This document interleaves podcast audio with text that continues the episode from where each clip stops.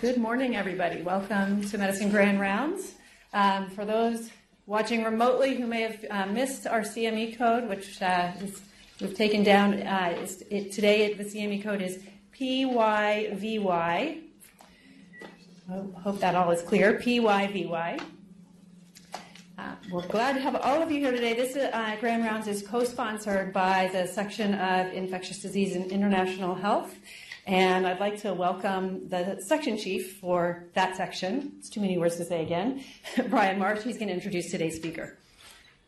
All right. Thank you, Kelly. Um, so, first, note there are actually two speakers listed up there, one of whom is me. I'm actually not speaking today other than introduce Antonia. So I was saying I did a total bait and switch on her. Um, a few months ago, we decided we were going to do a, session, a grand rounds on STIs, partly because Antonia and I are sort of on a road show around STIs uh, in the region that you'll hear about, or the reason for you'll hear about. so we said, yeah, we'll do this. We'll share it. We'll do a joint grand round. Sounds great. And then in a meeting a week or two ago, I let slip that I was actually on vacation this week. And uh, said, What? I'm going to have to do this myself. So I told her I'd actually be happy to come back this morning a, a day early uh, to share this with her. But uh, Antonia actually sort of grabbed the bull by the horns, put the whole presentation together herself. And so I said, uh, Antonia should just do it and uh, not share the glory. So it's actually all Antonia, um, and uh, thanks to Antonia for taking it on. So I think most people in the room know Dr. Altomare. Uh, she um, uh, did medical school at the New, uh, New York College Osteopathic um, uh, School, and then came to Dartmouth in 2007 to uh, continue her training and internship and residency. Uh, stayed on happily for fellowship and LPMR training, so got her MPH along with that, and then joined the faculty of the infectious disease group in 2013. Uh, when she joined, in addition to being an active clinical member, uh, she took on the role of hospital epidemiologist, which she uh, maintains to date. Uh, over the last couple of years, Antonia, though, has had a steady growing interest uh, in our HIV program and the HIV regional work that we do. And uh, when Dr. Andrews retired two years ago now, two years ago, Antonia took over as the PI for the Ryan White Part D uh, component of the HIV program and is a co medical director for the HIV program with me.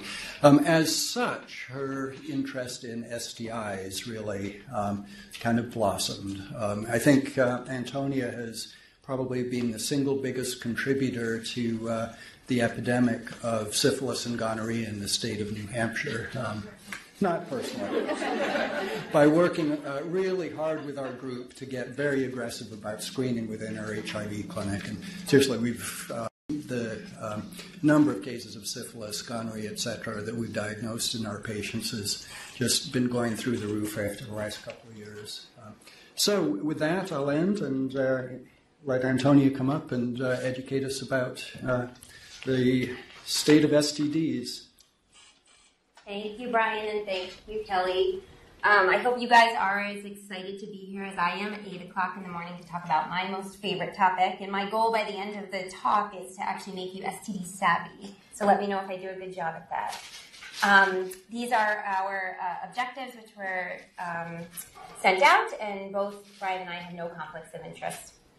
So I wanted to set the stage, first of all, um, about the growing problem, and hopefully it won't take much to convince you that we do have a problem. This is an infographic that I love showing from the CDC, just showing the absolute numbers, but then also the percent increases over the last several years of the cases of STDs we're seeing, with the most significant increase you can see in the syphilis cases, where we had a 76% increase since 2013.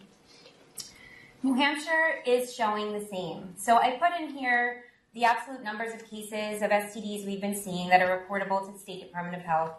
And 2005 is there kind of for a baseline to show you what our numbers used to be. But you can see that between 2015 and 16, there was a significant increase that sparked um, major interest uh, at the Department of Health level for both gonorrhea and syphilis.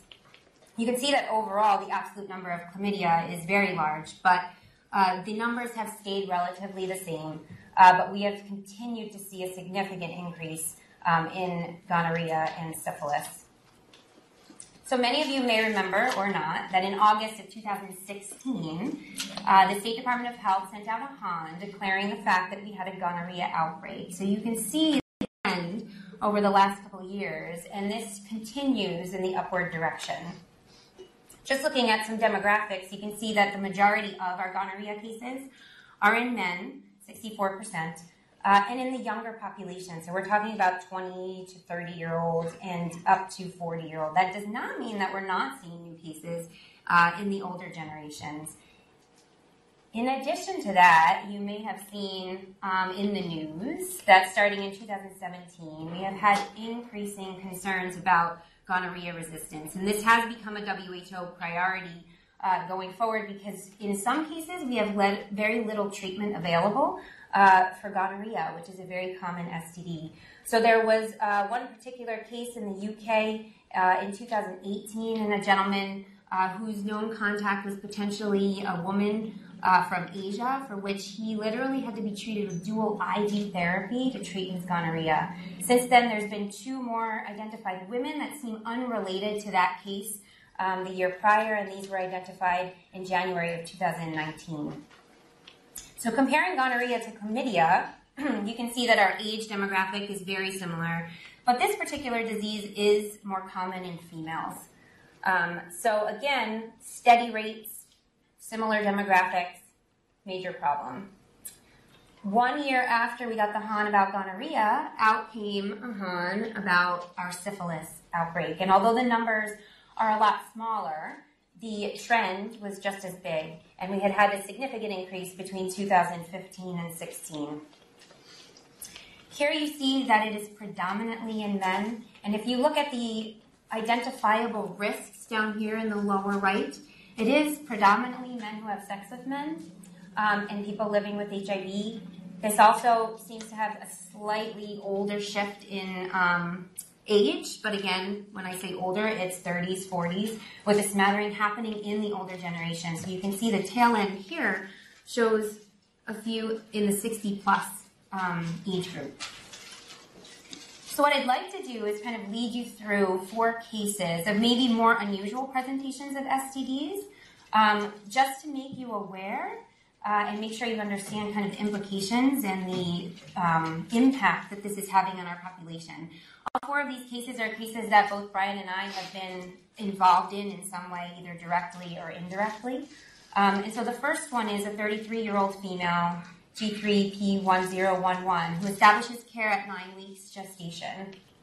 Her history is significant for the fact that in 2013 she had a spontaneous abortion around 12 weeks, and in 2017 delivered a healthy baby at 39 weeks, vaginal delivery.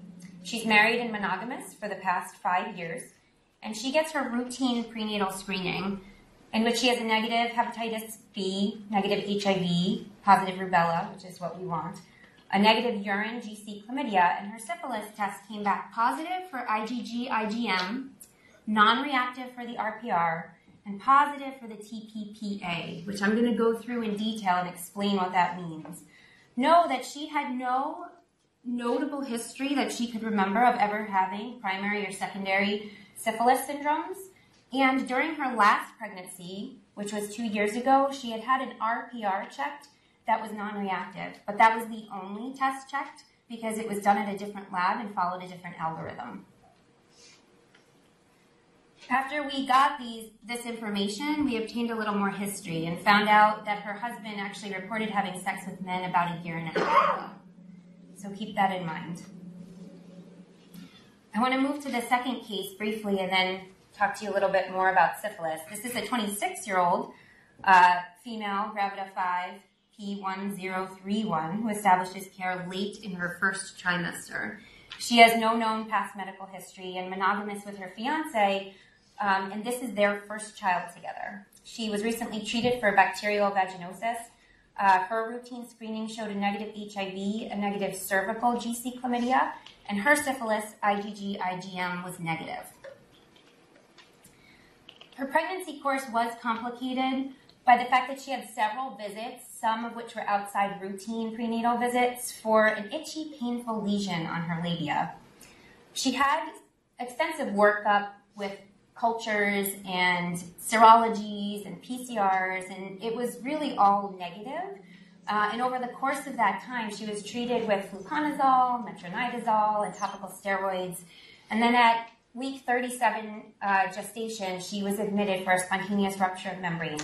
Ended up having an emergent C-section for concerning fetal decelerations and delivered a 4 pound 11 ounce healthy baby. In her post-op visit, she still had a vulvar lesion, but she noted it was significantly better. On exam, it was noted that there were ulcerations still present on the lateral aspect of both labia, the right worse than left. So she was prescribed Bactrim because a prior skin culture had grown MSSA, and she was also given clobetasol. It was shortly after this visit that her newborn was admitted to the hospital and ended up transferred to Boston Children's with a rash consistent with secondary syphilis that was later confirmed with a positive RPR of 1 to 128. So, syphilis used to be a really big problem. Does anyone know what happened in about this time period? It would be the 1940s ish. Say it again? Penicillin. Um, and some of you may remember that there was required um, marital, marital blood testing before marriage, and the majority of that was actually looking for syphilis. What you may not appreciate is this slight inflection, and I think it's because of the spectrum of this y axis, um, that we're actually seeing an upturn of that. And when you blow it up, it's considered a statistically significant increase in the number of cases across the board, which you can see the majority are happening in men who have sex with men, but we're seeing a similar increase in women. And that is translating to a significant increase in the number of congenital syphilis we're seeing nationwide. In 2017, there were 918 cases of congenital syphilis, 64 of which resulted in stillbirths, 13 in infant deaths. And this represents a 44% increase from 2016 and 153% increase from 2013. To give you some perspective, the last case of congenital syphilis in New Hampshire was 2013. And in the past 12 months alone, we've had preliminary, this is preliminary data, three. There's been two confirmed and one still under investigation. So we are seeing a significant increase. And these cases are what kind of precipitated Bryan and I going on our roadshow because as soon as we heard about this increase, we started to really push to educate our OBGYNs um, in our system and around the state, uh, as well as primary care providers um, because you may too be seeing patients that are considering conception or coming in already pregnant. So the bottom line is syphilis is on the rise, and although largely attributable to the MSM population, infection is getting to women, and the rate of infection in women is also increasing. And as a result, we're seeing an increase in congenital syphilis, which could be devastating. So I'm not going to go through every stage of syphilis for you because I know we all learned about it in med school. But if there's one thing you do remember from med school is that syphilis is the great masquerader and it doesn't always follow the book and the stages as we've been taught. Um, particularly that primary chancre lesion we've always been taught is a single painless lesion. That's most of the time, but sometimes you can have multiple, and sometimes they can be painful or itchy. Um, secondary syphilis has also fooled both Bryan and I on rare occasions, where it has looked for all the world as eczema or psoriasis, and the patient goes to derm, gets a biopsy, and it's teeming with spirochetes. Um, what is most important to know is that once those stages have passed, and most people are completely asymptomatic or at least don't know they have the primary disease, it goes into a latent phase in which patients are completely asymptomatic and this can go on for years. That does not necessarily mean that they are non-infectious, particularly in the early latent stage, and this becomes particularly important in pregnancy. Tertiary syphilis we rarely th- see, thankfully, but this can go on for decades. So 30 years out, patients can present with complications related to tertiary syphilis. And know that neurosyphilis can happen at any stage. So someone can come in with a primary chancre and have meningitis. If someone has uh, neurosyphilis, whether it be meningeal or ocular, isolated ocular is considered CNS, they get treated very differently uh, than if they had just a primary or secondary lesion. So I want to concentrate a little bit on syphilis in pregnancy. I know this may not be relevant to everyone, but really important to know that the treponema pallidum can transmit through the placenta at any time during gestation, but the greatest risk is actually later in pregnancy. So the later in pregnancy infection is acquired, the more risk there is to transmit to baby. Additionally, women who get infected during pregnancy are at higher risk for transmitting compared to those that were already infected before conception. If mom has acquired syphilis in the last four years before delivery, that infection can lead to infection in the fetus in 80% of cases and stillbirth or infant death in up to 40%. Beyond four years, that risk drops dramatically to about 2%.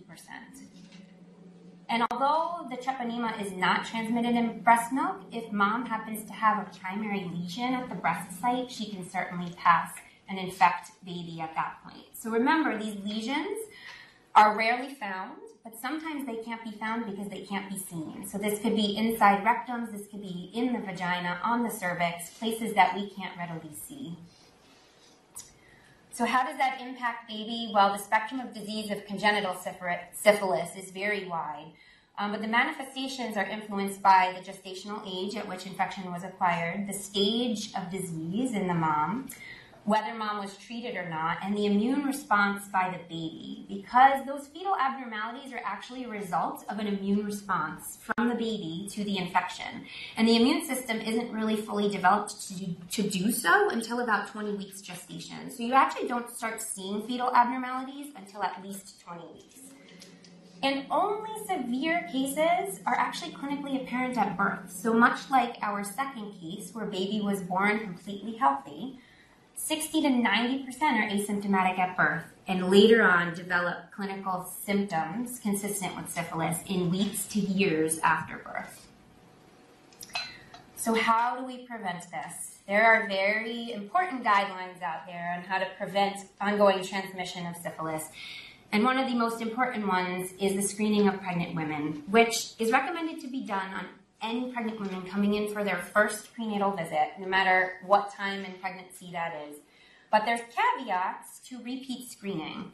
Uh, and a little birdie told me, I might have in some insider scoop, that this may in fact be changing, that across the board, we are going to be screening um, pregnant women three times during pregnancy just because of the increasing uh, problem across the nation.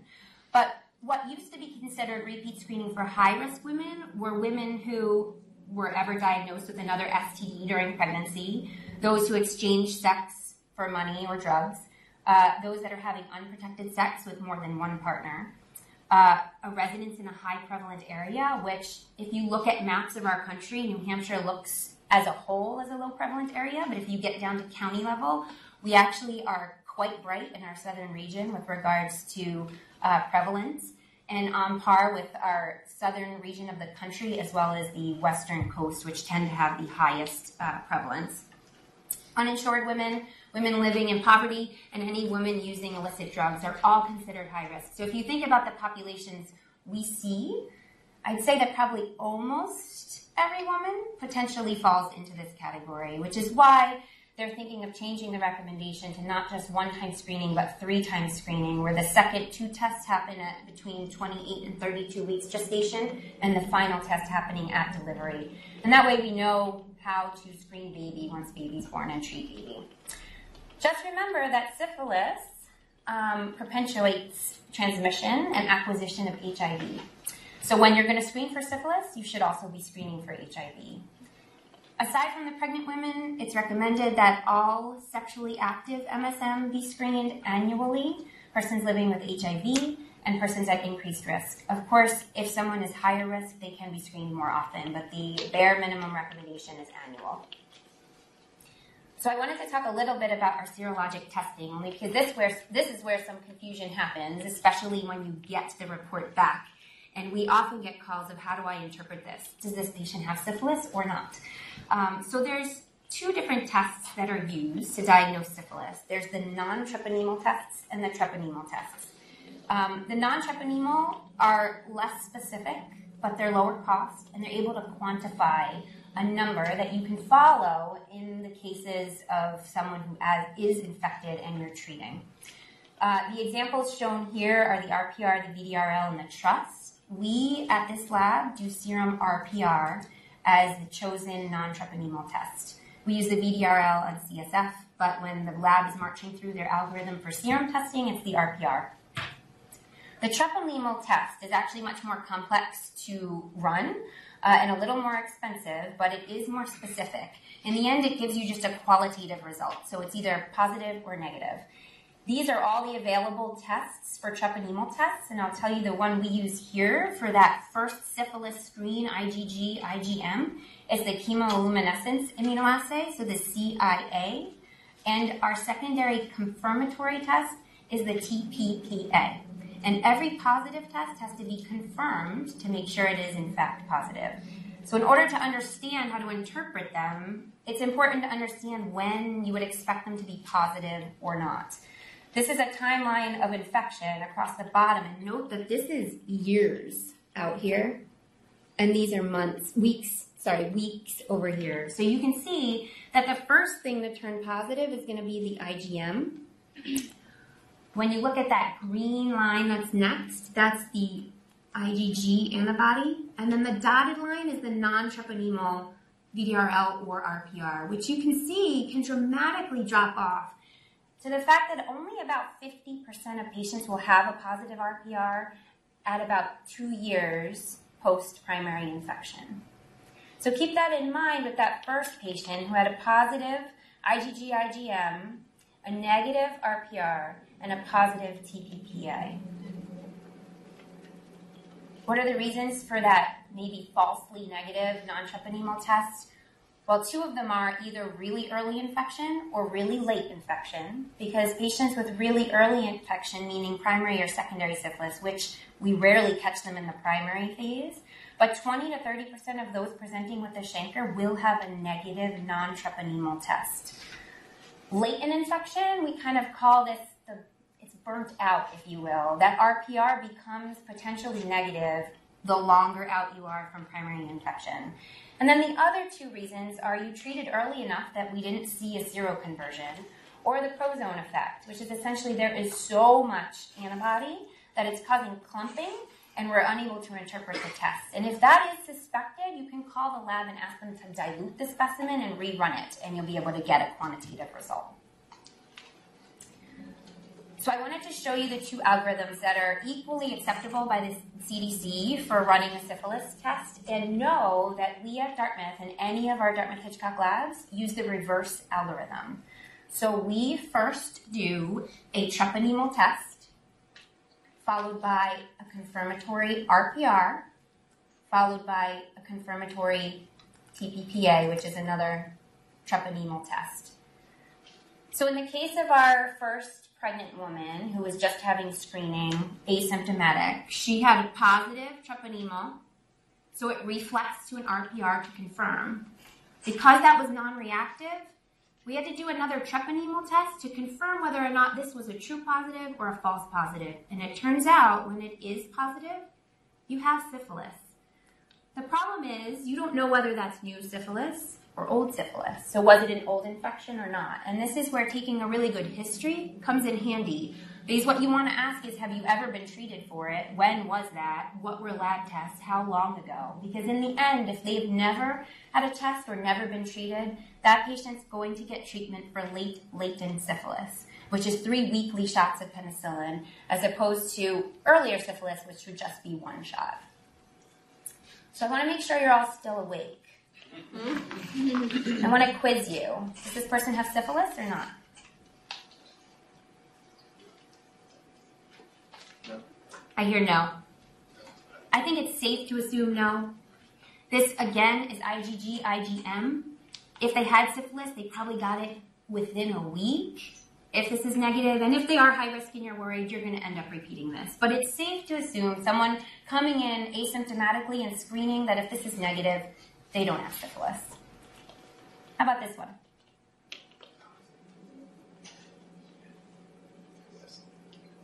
You have syphilis? You know when?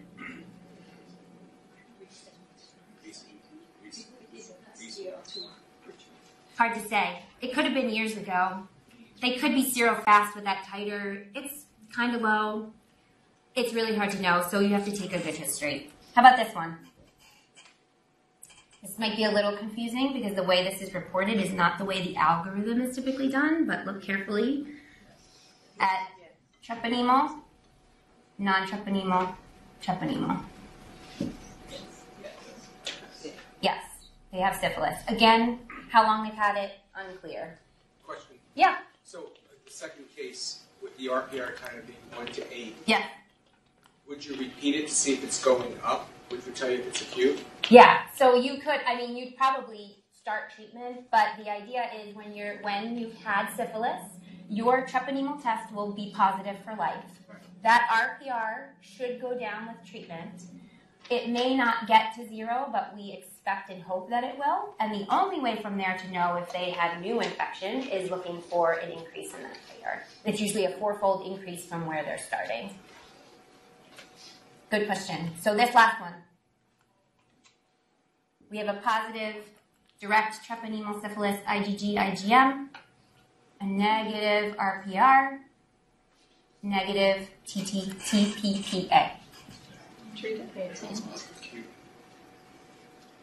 What do I hear? Syphilis or not? Yes. Probably not. Because all positives have to be confirmed, and this wasn't confirmed with a positive. But again, if this person's high risk and you're worried, you're going to be repeating this. In fact, this patient had it repeated and it was all negative, so that was a false positive. Okay. Yeah. So for two and three, do you want to say they have syphilis or do you want to say they have had syphilis? So you don't know. You have no idea. It's really dependent on their history. So they could come to us and this is the first syphilis test they've ever had. You're never going to know. It could also mean, in this case, because these are all my patients, this is one who was in treatment. So I already knew and I was following a titer. And that has impact on treatment, is getting that history. Okay, so what is treatment? Good segue.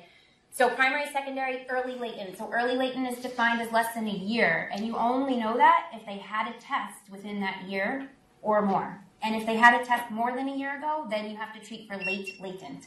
The differences there are the treatment of the IM penicillin either once or three times. Again, neurosyphilis or ocular syphilis has to be treated with IV. And getting back to our pregnant women, there is no other option but penicillin. It doesn't matter if she anaphylaxis to penicillin, she gets penicillin. And the reason for that is all the non penicillin options that we could potentially use in non pregnant people are either contraindicated because of the pregnancy, they lack sufficient data on efficacy, or they just don't cross the placenta well. So penicillin is it. Remember that for the boards, everybody. All right, fetal outcomes. How do the babies do? Maternal treatment is curative. And mothers who get treated, congenital infection really only occurs in maybe 1% to 2% of them.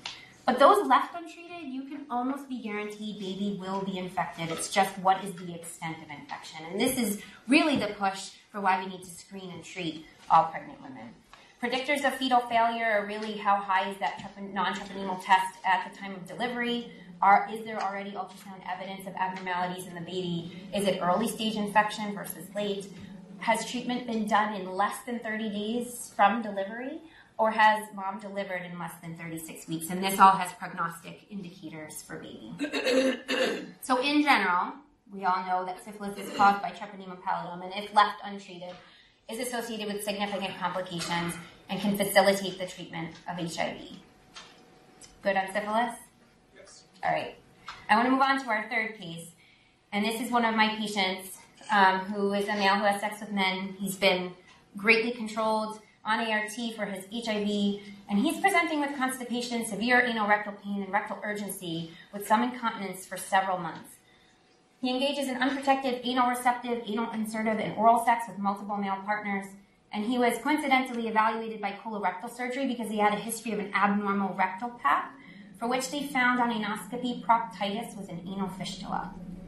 They got a urine GC chlamydia, and it was negative.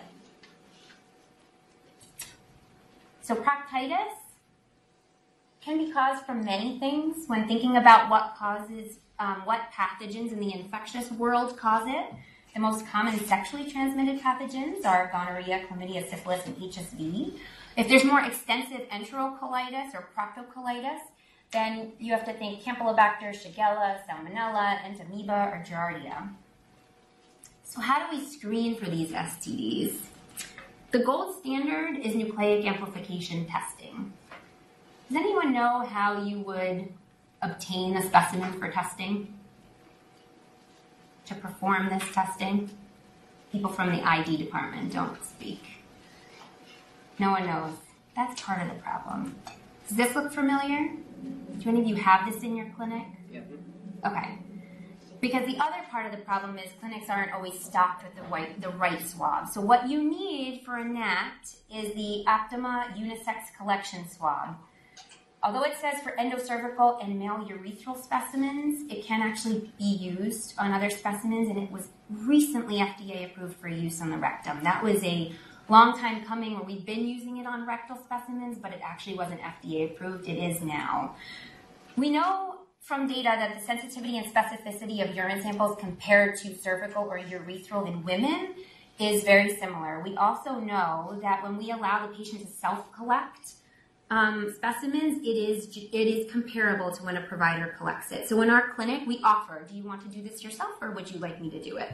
Um, so it can be used for vaginal, oropharyngeal, rectal, urethral, and conjunctival specimen, which is most commonly used in the neonates.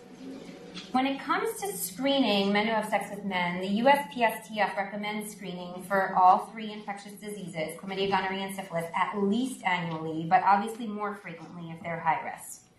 And they recommend testing all three sites or all sites of contact. I guess there could be more than three. But the three most common are urethral, rectum, and oropharynx.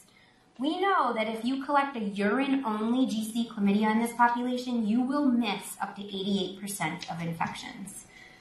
And on top of that, rectal gonorrhea is asymptomatic 85% of the time. You have a question? Is how long do you have to sample when when you do a cervical sample with that? It's 20 seconds or 10 to 30. Any, any We say about 10 is what we do, and that's what we tell the patients to do too. So if this is hard for you to remember, remember this image. Thank you to the National Network of STD Clinical Prevention Training Centers for ruining ice cream for me. But they have this awesome graphic that's called the triple dip. And this is what you have to remember for screening MSM. You want to do a rectal GC chlamydia, a urine GC chlamydia, a pharyngeal GC, and the cherry on top is making sure you don't forget HIV, syphilis, and hepatitis C, which can be transmitted via anal sex. So remember that. Know that too, test of cure is not recommended unless you suspect the patient's not taking their medication or symptoms persist or reinfection is suspected. And that a nucleic amplification test shouldn't be done in less than three weeks after you've treated someone because you're likely to pick up on dead organism. And it doesn't mean that they're still infected and need retreatment. But it is recommended that you repeat screening at three months because there is a high risk of reinfection, particularly if the partner doesn't get treated at the same time. So this patient comes back to ID clinic for routine follow-up about three months after they're seen in GI, and part of that was we couldn't get in touch with him, and we do a rectal swab, and lo and behold, it's positive for chlamydia. We empirically treated him with IM ceftriaxone and doxycycline for 21 days because we had a very high suspicion for lymphogranuloma venereum, which is a variant of chlamydia infection, usually um, caused by serovar L1 to 1 two, or three, and can cause a proctocolitis that really mimics inflammatory bowel disease. And it can, just like inflammatory bowel disease, if left untreated, lead to colorectal fistulas and strictures. Typically, this is a disease that's been often found in the tropics and subtropic areas, but we are seeing it in the United States in increasing frequency, and there's known to have been outbreaks among MSM in uh, certain geographic locations, including a large one in the UK as well as New York City. So primary infection is often missed. Again, this is an ulcer or mucosal inflammation of the site of inoculation that usually goes away within days. It's usually the secondary stage in which this particular patient presented, where you start to get either an inguinal syndrome, it, which is unilateral painful buboes, or an anorectal syndrome causing proctocolitis. And if, again, late stage, if untreated, fibrosis and strictures can develop. Diagnosing this is not um, particularly hard, but it's hard to get a definitive on it because it requires PCR testing, which we don't do on site, and it actually has to be sent to the CDC or specialty labs to do that. However, if you take a good history and they're at risk and you get a positive rectal chlamydia back, you can probably be, be confident that in this severe case, it's probably the serovar 1 through 3 um, and that it's uh, lymphogranuloma venereum. And the reason to know that is because treatment dramatically differs for LGV than it does just chlamydial infection of the rectum that's often asymptomatic. Okay, last case. This is a 25 year old male presenting with severe sore throat, diagnosed and treated for strep throat, and several days later developed fevers and a diffuse erythematous rash on his trunks and arms, sparing his palms and soles. He is a man who has sex with men. He has multiple partners, has inconsistently been using condoms, was on PrEP, which is pre exposure prophylaxis, but hasn't taken it in the last several months, and has a history of genital HSV and gonorrhea. Differential? Reactivation syndrome. All right, I'll give you some hints. Let's talk about maybe acute HIV. Very nonspecific symptoms that can develop within four weeks of infection, and we call it the acute retroviral syndrome. If you look at the incidence of symptoms, you really it's non-specific. It could be anything. It could be mono. It could be another mono-like illness. But the key is taking a good history and assessing risk factors and keeping this in your differential um, for what to work up in an individual. Symptoms can last days to weeks, so very, very similar to mono. And 50, up to 50% of individuals in early infection are asymptomatic, and I think it's partly because they just ignore or don't actually recall having had the syndrome. So there are about 1.1 million people living in the U.S. with HIV, and the number of people who do not know that they have HIV has actually gone down considerably, thank goodness, from 25% to about 15% now. Looking at how many people in New Hampshire are living with, HIV, you know that we have about 1 million people living here, uh, and about 1,000 are living with HIV, and this was data based on two, 2017 census. Um, the annual incidence, so new diagnoses, is decreasing over time, um, but people with HIV are living longer.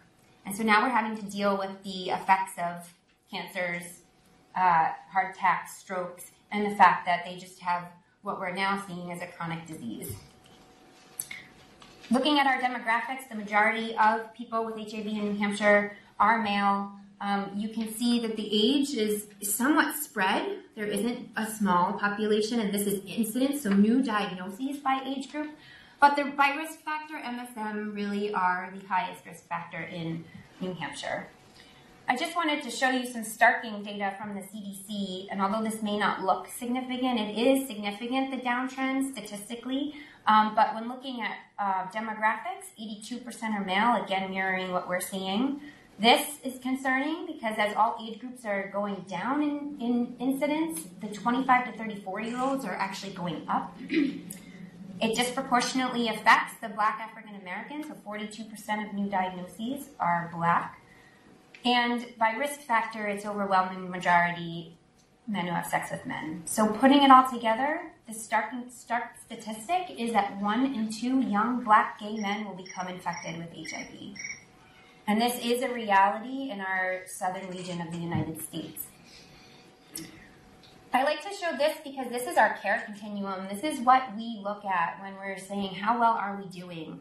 It's the percent of people being diagnosed, the percent that get into care, the percent that stay in care, and the percent we have virologically suppressed. And this is important to note because the UNAIDS had put out a 2020 goal of 90 90 90, which meant 90% of people know their diagnosis, 90% of them are on treatment, and 90% of them are virologically suppressed. And if we are able to achieve that, the goal was to end the epidemic by 2030, which means end ongoing transmission of HIV.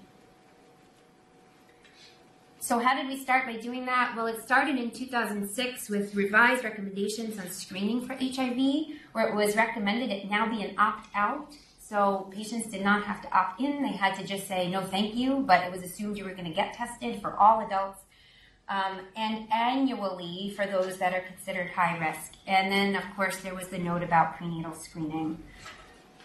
Just like with syphilis, it's important to understand when we're testing how to interpret the test based on when test results would be positive uh, in the spectrum of disease. So you can see that our HIV serologic test started here where we had a pretty large window period of time where we could have missed infection. That has narrowed down quite a bit over time with newer generations of tests. We are now on our fourth iteration of a test, and the benefit and new thing about this fourth generation test is the fact that it adds in the P24 antigen, which detects HIV infection earlier than if you were just looking for antibody. And in fact, there's a window period of maybe about two weeks where you could miss someone with uh, acute HIV just based on this screening test. So this is how the test is run and is also very confusing on how it's reported. So this is why I wanted to show you. Together, the first screen is a screen for the antigen and total antibody. And if that screen is positive, the confirmatory test is a differential antibody test for HIV 1 and 2. If that confirms to be negative or indeterminate, then you have to order a separate viral load to confirm infection. If it's negative off the bat, then it's negative. But remember, if they're high risk and you're suspecting acute HIV, you may not be stopping there. So in our case, our patient actually had a negative HIV test two months prior to his presentation, and he got an HIV screen again at the time that he presented with his acute mono-like illness. If you double click on the words that say presumptive positive, you will get this box that explains how to interpret it, saying that this is a fourth generation test and it's there to detect the presence of antigen and antibodies. And if it's negative, it does not rule out acute HIV infection. And if that is suspected, you can repeat it in a couple weeks or check a nucleic amplification test um, on the serum. Again, the lab doesn't reflect to that, so you have to call the patient back in to get new blood drawn to run the test. His test finalized with confirmation as negative. So his differential antibody test for antibody 1 and 2 came back negative, and so the final conclusion was that this patient was HIV negative. Again, high suspicion requires further testing, and he did get a viral load and had 3 million copies of HIV. So, where did he land? So, when you look at acute HIV, there is a time period, potentially right at the beginning, of sorry, this pointer's not working. Um, around the 14 ish day, maybe even a little sooner, where your antibody test could be negative, but your antigen is positive and your viral load is certainly detectable. So it's possible that his first screens came out positive because it detected antigen, but there wasn't enough antibody or any antibody um, to trigger uh, the cascade to confirm with positive antibody. So, in conclusion, STDs are not lost and they should not be forgotten. Screening is easy. Just take a detailed sexual history and think triple dip, especially for MSM.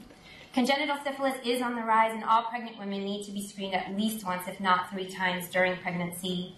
LGV, or lymphogranuloma venereum, is a form of chlamydia that should not be missed, and proctitis in an MSM is chlamydia until proven otherwise.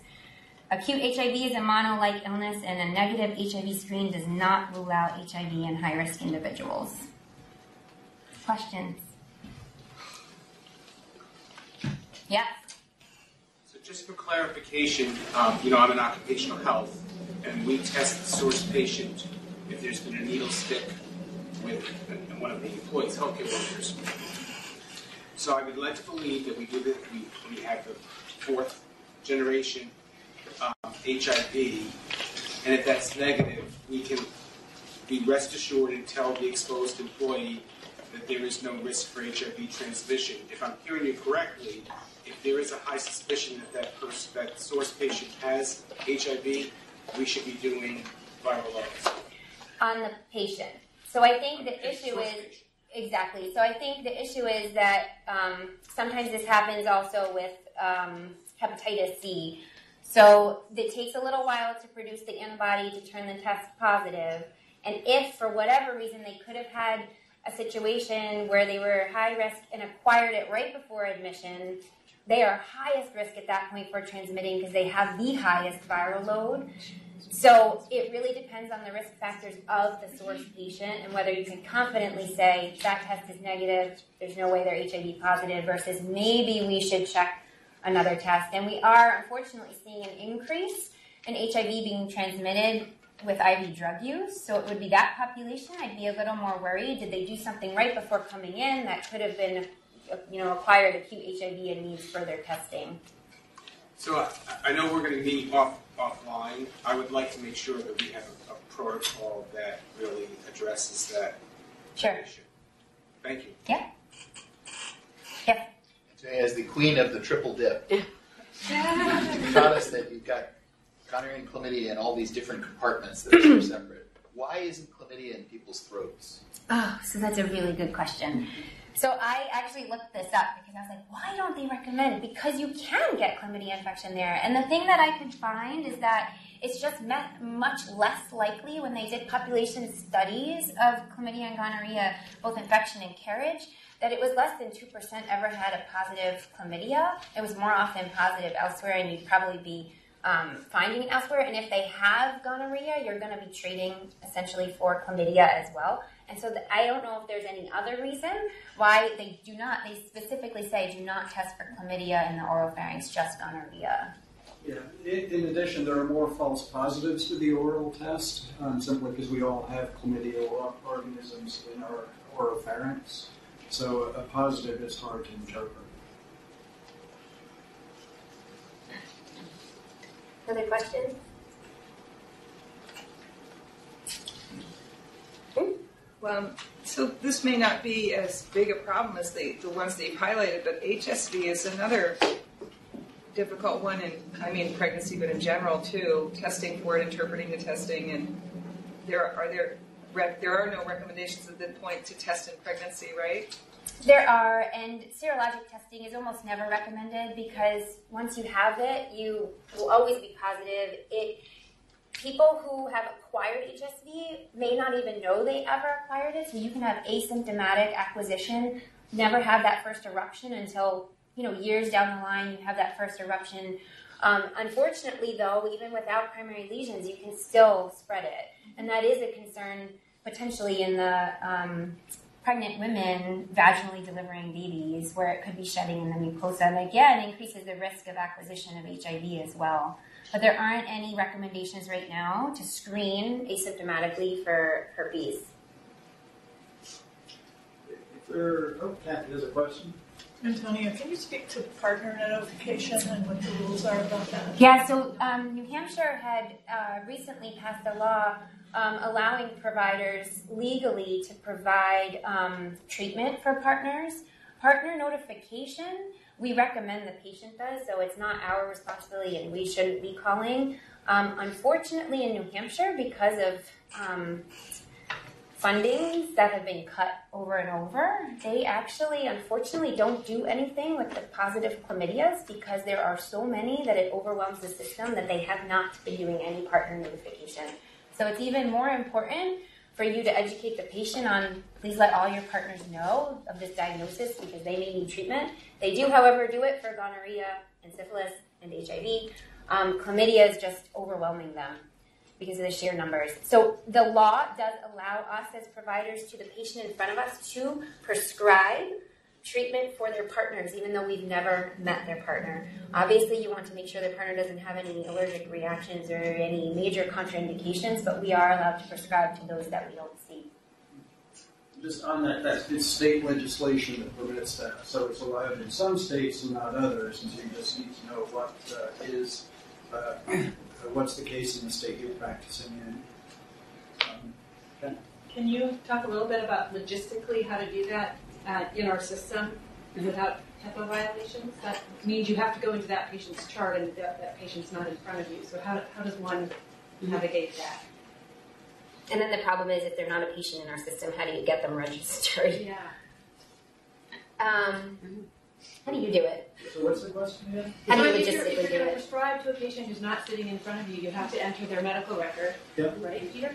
so, um, so how do we do that and not um, violate HIPAA for that patient's privacy, who's not here to tell us, yes, I'd like you to give me a prescription?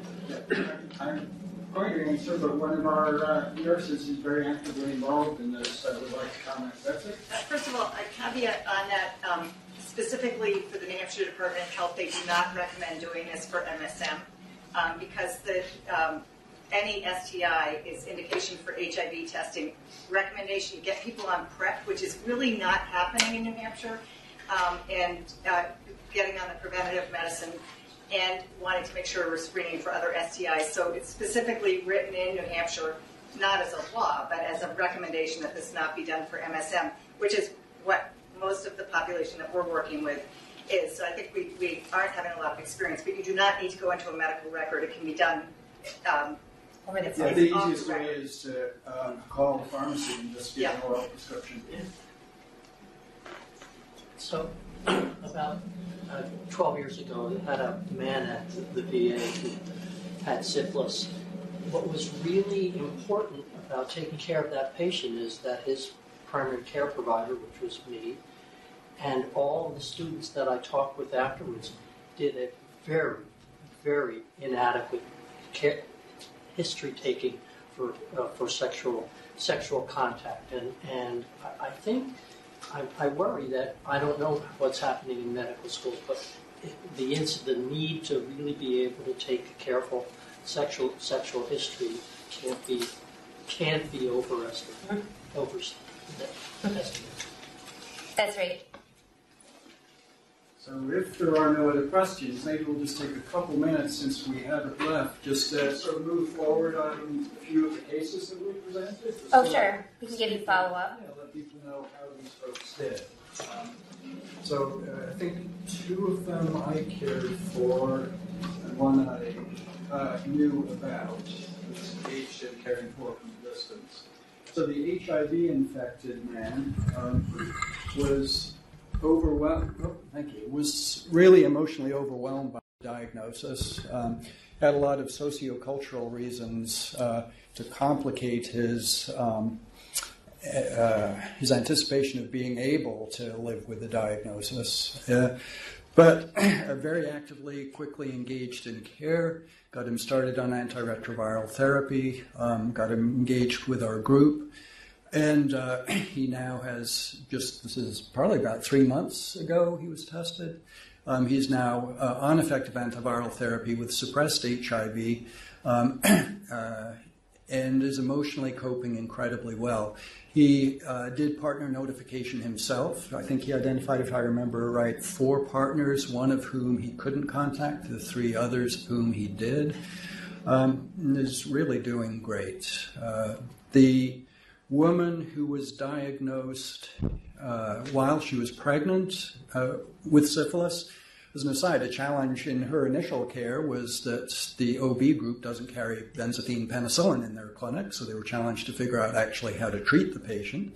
Um, that, and that was in our clinic here at DH Lebanon. Uh, so she got treated. Uh, as mentioned, uh, there was an identified risk in her partner. Uh, last we heard, uh, he still hadn't been tested. Um, don't know what the hesitancy there is. Uh, so she got treated, did well, and is pregnant. Uh, she is not delivered yet, but the child should do well. The uh, other woman uh, who gave birth to a child who was congenitally infected, diagnosed with secondary syphilis after delivery, um, she and her husband got treated. They both were positive.